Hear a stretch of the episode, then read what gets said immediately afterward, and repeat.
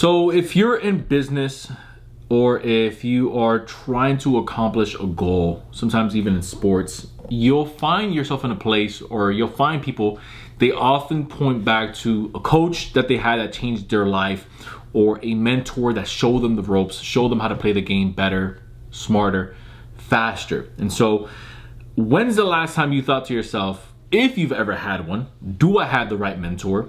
If you've had the right mentor, how have you been able to define, okay, this was a good mentor or this was a bad mentor that I really didn't get much out of? And so in today's episode, I want to break down how to find the right mentor. Now, I've personally learned from people that I would consider my mentor that I have never met in my life. Don't know if I would ever meet them. It would be awesome if I ever met them, but I would consider them my mentors because of the way that they think, what they've put out, that I've been able to absorb that's really shaped the way that I view reality and it's shaped the way that I view business and it's just shaped the way that I even operate my own lifestyle. I looked up to guys like Charlie Munger. I've looked up to guys like Patrick Bet-David. I've looked up looked up to guys like Naval Ravikant. Right. So if any of those names resonate with you, if you know who any of those guys are, just stand up guys, the way that they operate their business. I really watch people closely of how they operate right? So I don't like to listen or rock too much with people that have had a bad rep, that their just integrity doesn't sit well, their work ethics or business ethics isn't there as people, right? So I watch that really closely, but I want to give you what do we have? We have four different ways that you can really check to see if someone would be a good mentor for you. But before getting into that, let's first break down what a good mentor is, or really what a mentor is by definition. A mentor is an experienced and trusted advisor. Now, a mentor can either cut and or accelerate the period that it takes you from the moment that you start something, whether you're on level 1, how quickly can you get to level 4? If you're on level 4, how quickly can you get to level 8? So, we don't just use mentors when we're starting out. We have people that are making millions of dollars that have access to a mentor that's going to help them make their first billion dollars. We have people that are maybe starting their first business that they have a mentor that's not going to lead them into the land of six figures or to the land of seven figures. Now, that part right there, where, you know, definition, an experienced and trusted advisor. We can deal with the experience side, but you also want to pay attention to the trust side, which is the first, what I call measure of what I look for in a good mentor. I got to be able to trust you. Now, remember what I finished mentioning earlier. Some of the guys that I've looked up to. Have I had local mentors that I've met face to face, that I've sat down with, that have showed me the ropes in the past? 100%. I don't necessarily think that you need to have someone that knows you personally and that you know and that you know personally beyond what you've seen that's enough for you to actually trust them. Now that's a gauge that you're going to have to going to have to determine if maybe your trust metric is, you know, they need to be married, they need to have one wife, they need to have uh, kids, so that I can kind of understand where they're coming from on the family side. They need to have a seven figure business, an eight figure business, whatever that metric is that you want to grade it off of. It could be a single individual, right? Maybe have just one husband, never been re- remarried. Maybe they're divorced, but they've healed. Like, whatever that is, you just want to make sure that it's someone that you can trust. I usually gauge it off of I watch their lifestyle, but I also watch them how they how, how they are, or at least seem to be when they're off stage, right? And you can kind of tell when someone's switching it on and switching it off, and you can kind of tell when it's just them. Like that's who they are. That's what I look for. Where you know if they're pre- uh, presenting a piece of content on a podcast, they're the same person that appears to be, let's say, on their story they're the same person that if you bumped into them, wow, that's literally the same person. They're the same person that if someone did a candid video of them from afar and ended up on TMZ, wow, that's literally the same person. Like, I prefer that, even if it's someone that you feel or someone that may seem like they're outlandish, at least they're being truth uh, truthful to who they are.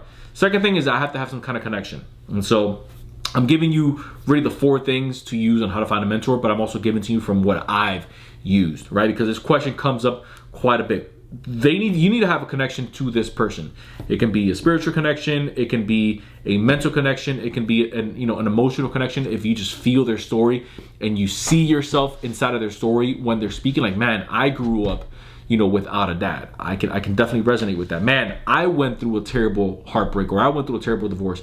I can definitely feel that. Man, I lost my first three businesses and my fourth one was the one that ended up paying off. I can definitely connect with that person, with that individual. And so I want them to mentor me. Whatever that connection point is, I like to make sure that it's a strong connection that's going to build a bridge that I can kind of hold on to because I'm able to now see through their lens of how they view the world, why they think the way that they think, how they operate. One of the best things of getting a mentor and learning from them is we tend to have these thoughts when we're coming up that we never really question because they just become as if they're a part of us. But I can tell you from experience, the thing that moves the needle the most in terms of success, progress, getting the achievement isn't necessarily going to be what we learn, but it's going to be the things that we unlearn because we're no longer holding on to baggage. And since we're no longer holding on to baggage, we're able to make way for something fresh. We're able to make way for something new. The problem is, is that we want to accept the new, but we don't want to let go of the old. And sometimes that doesn't necessarily blend inside of the same structure. And so the one that you believe the most is the one that you'll tend to gravitate to. If it's old thoughts, you'll gravitate to the old thoughts. If it's the new thoughts, you gravitate to the new thoughts. But the key thing here is that you want to separate. Okay, I'm cutting off the old thoughts and I'm holding on to this new thoughts because I know that it's going to serve me well. Getting access to a mentor is going to do just that because you're able to see how they think and you're able to question why do they believe this about the world and they have that thing that I'm looking to access or achieve and I don't. And so when you have that framework, you're able to make better decisions. The third, and this one is really important, especially for those those of us that are looking for business mentors, track record. I mean, let's be real here. Why would you listen to someone who's going to teach you how to make money, eight figures a year, if they make six figures? Like, it just kind of defeats the purpose, right? Like, why would you listen to someone who is going to teach you how to stop smoking, but they can't put the cigarettes down? Like, why would you listen to someone who's maybe unhealthy in terms of their weight, but they're going to teach you how to lose weight?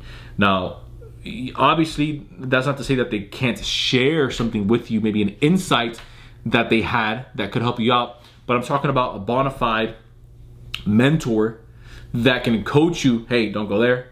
Hey watch that pothole right there. Kind of like if you're new to town hey watch that pothole. Hey after 7 p.m don't go don't go past the street. Like that street's kind of sketchy so make a left don't make a right after 7 if a guy tries to wave you down he has like a a sponge in his hand, he has a squeegee in his left hand. There's three other guys behind the bushes that are just gonna beat you up. Like, don't make a left there. And so you start to see that, and so what ends up happening is you don't make the same mistakes that maybe they made. And so again, that can come from a conversation or that can come from a book. I think books are great mentors. That can also come from a podcast, listening to people that you maybe look up to that are influential.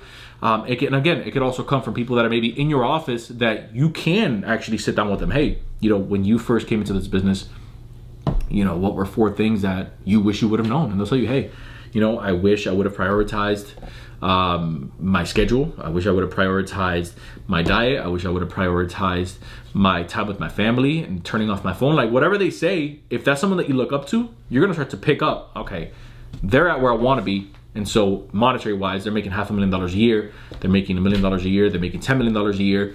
Let me try to replicate those steps. And then lastly, the end goal. Now, the end goal is is is important because you're looking at where they are now, but you're also looking at where you want to be. And if that's where you want to be, then you potentially have yourself a good mentor. Now, I want to put a caveat around this. I think that you can have multiple mentors.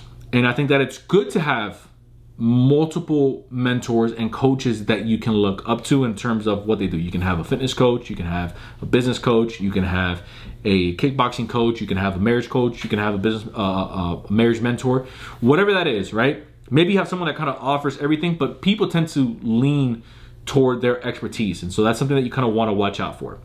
But I say this because if you have a negative relationship with seeing someone that's a little too far out and then having that demoralize you because there are some people that are that are like that out there. I completely understand where they're coming from. I'll give you a real world example. If you have someone that you look up to, they're making $10 million a year, you're barely making your first 100K, it's gonna be really difficult for you to look at that person that's making $10 million a year and for them, for what they're saying, for it to make sense to where you are in your life right now. So you may want to kind of like set up a couple of mentors that are two, maybe three steps ahead of you. This is why, even though I like mentors, kind of like Charlie Munger, Naval Ravikant, Patrick Bet-David, some of these guys, you may have your own, right? Maybe Tony Robbins, he's cool.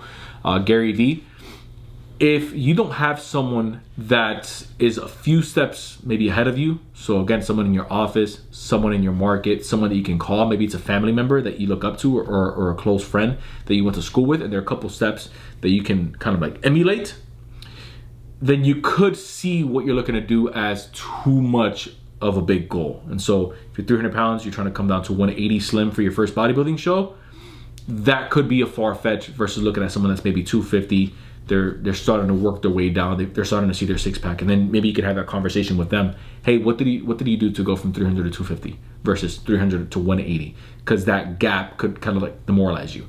But for those of you that really doesn't matter, then you can continue to obviously look at some of those bigger thinkers, some of those bigger doers, and then take bite-sized chunks of what they're doing and put it into a smaller scale. Now, this one piece of advice right here changed my life heard it from a coach of mine at the time, and he says, The advice that you get from a coach or a mentor can sometimes feel counterintuitive. But if it wasn't counterintuitive, then you probably would have already been doing it anyways because it would have felt natural to you.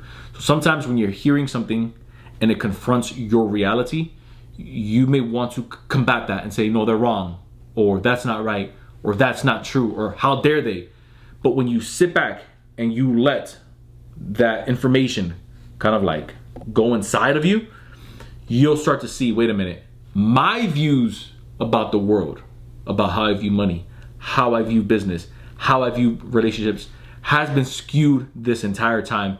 And I haven't seen the bigger picture. In fact, I haven't seen the other picture, which is one that's being shown to me right now. We've maybe seen this picture this entire time, there's a picture on this side that we just have to turn and look at, and then we can actually lay them down and compare them and see which one is reality to me.